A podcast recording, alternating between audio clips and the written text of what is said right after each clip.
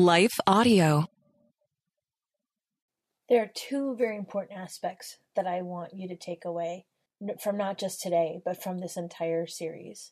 The first person that the resurrected Christ revealed himself to was a woman. And the first person that Jesus sent to go share the news with others about the resurrection was a woman. So if Jesus calls and equips and empowers women to do kingdom work, then no other opinion matters. I want you to take that with you today. All this and more. Stay tuned.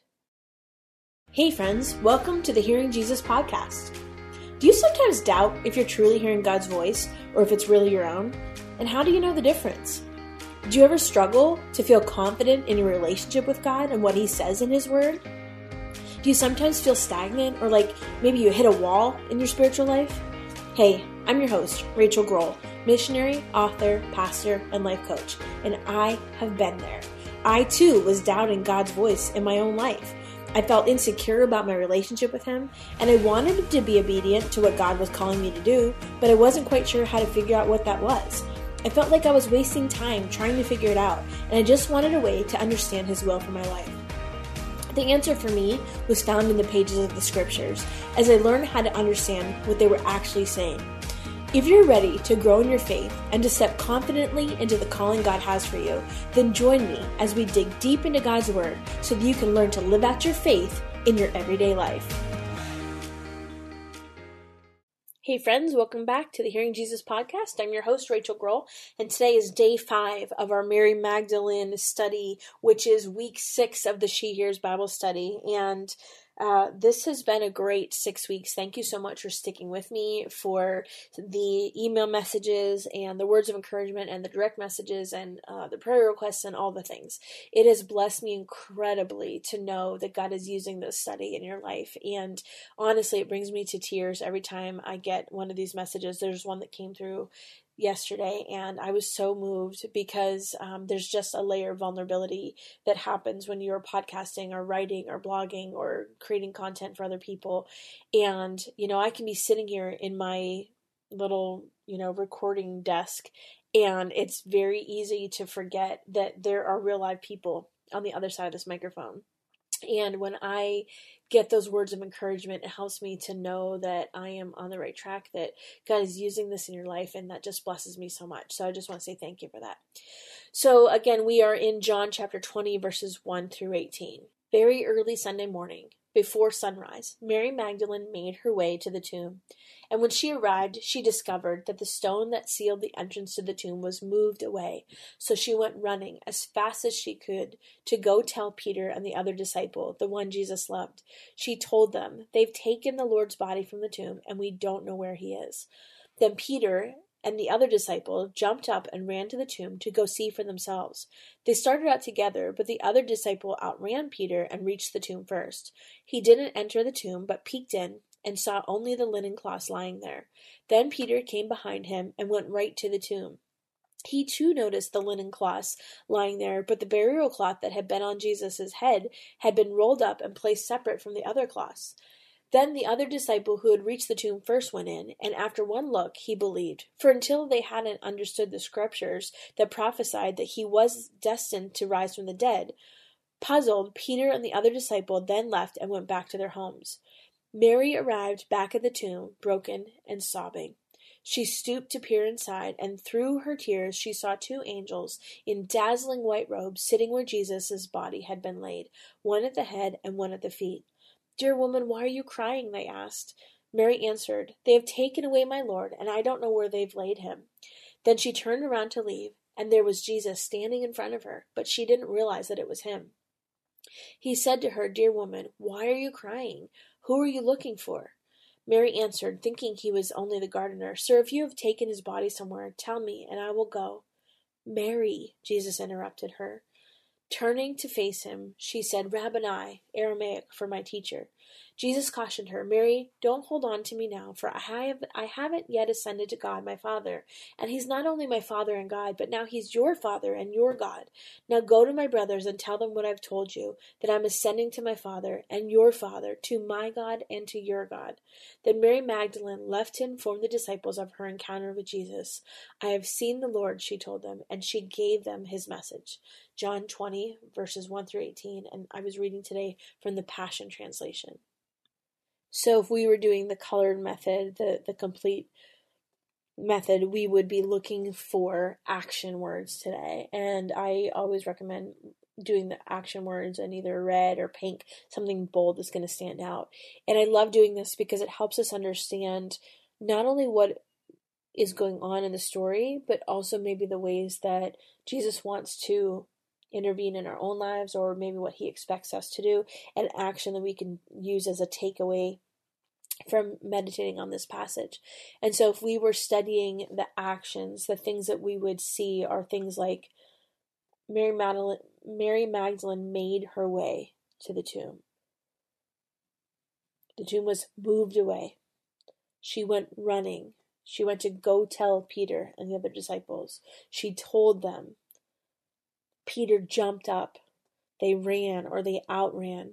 They didn't enter. They did enter. They peeked in.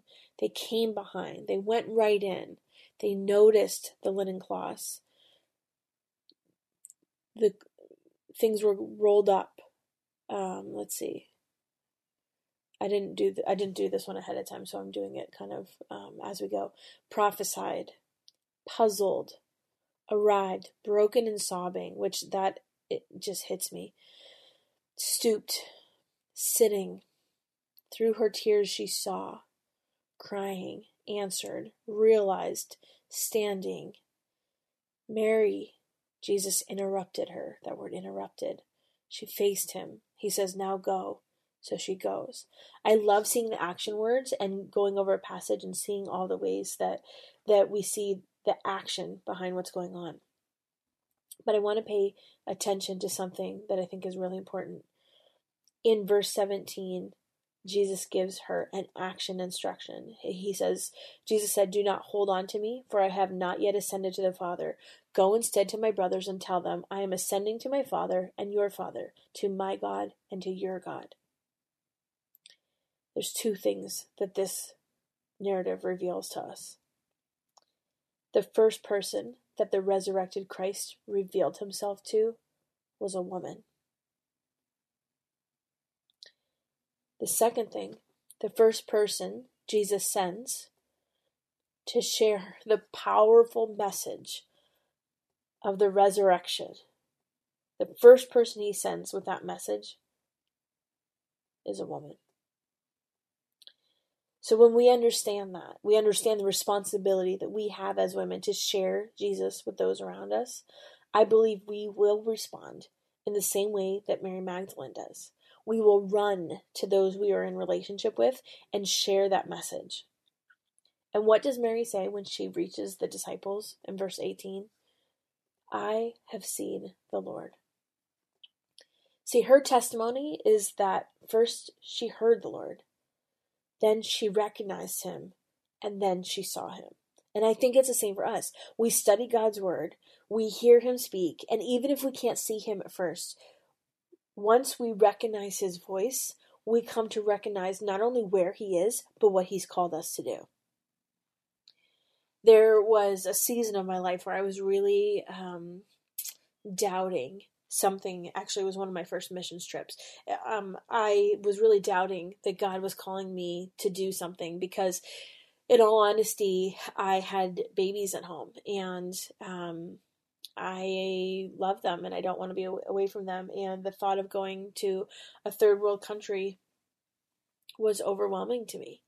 And um, as much as i loved jesus i also loved my babies and I really struggled um, with that calling for a while. And not only did I have fear, I just didn't think that I was qualified. I didn't think that I knew enough or spoke clear enough or any of those things. And um, I remember just being in this season of doubt. And God very clearly interrupted that season for me and told me that I needed to go. And once he told me, and it was clear that I needed to go, that's all I needed. Because of who he was in my life and who he had become in my life and the way that our relationship had developed, I couldn't not go. And then once I went, it was life changing for me, and it set me on this path of uh, working in global orphan care. It's and it's all I've done since um, evangelism and discipleship. Okay, we're going to take a quick break right here. And when we come back, we'll continue talking about how Jesus reveals himself to women. Stay tuned. Once I saw him and I heard him, I couldn't help but tell others about him. And so it is my earnest prayer that the Lord will call a generation of women to rise up and declare this message, this message of hope, of the good news of the gospel to a lost and hurting world. It's my earnest prayer that you would not keep this message to yourself, but you would be the catalyst to a wave of healing and restoration in your home, in your church, in your city, and anywhere else that God calls you to go. It's my earnest prayer that you would use this study as the starting off point with a hunger to know and learn the word for yourself. So that we as a generation of women can declare that when He calls her name, she hears. Thank you, God, that you call us by name. Thank you, God, that you interrupt our hearts and our minds and our thoughts and our spirits, even to call our names. God, I thank you that you know us by name and that you have a plan and a purpose for each one of us. For each of my friends that are listening today, that you have a plan and a purpose. God, I pray that through this study, through your word, that you would continue to draw people to yourself, that your word would become the very thing that keeps them going day to day, that you would prove yourself faithful as you always do, because we know that your word does not return void, that you would prove yourself faithful in a way that they can recognize and understand and hear your voice, God. I thank you that when you call our name, we hear. Amen. I know you've been frustrated with being confident in how to tell the difference between hearing from God and wondering if it's your own voice. Listen, I know. I've been there myself. That's why I wrote the Bible study, She Hears Learning to Listen to Jesus. This is a six week study that takes you through the book of John, looking at six women in the life of Jesus. It also teaches the color method of Bible study, which helps you to learn how to really understand the scriptures. I include lots of cultural and historical information, and it really makes these familiar passages of scripture just come alive. This is a great study to do on your own, to do with some girlfriends, or even some teenage girls, and it will help you really gain the confidence in how to hear from the Lord and set you up with some tools that will stay with you long after the study is over. You can find that on my resources page at shehears.org, where there are also some really good resources to help you in your spiritual growth. I pray that they are a blessing for you. I want to take just a second to thank the team at Life Audio for their partnership with us on the podcast. If you go to lifeaudio.com, you'll find dozens of other faith centered podcasts in their network. They've got shows about prayer, Bible study, parenting, and more.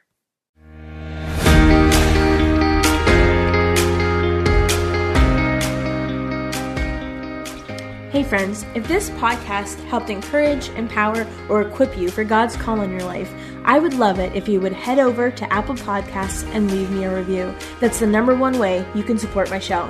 You can also join our free Facebook community or Instagram page where I share inspirational tips, resources, and prayer throughout the week. Hey, I want you to know I'm praying for you this week. Know that you are loved, you are cherished, and you are His.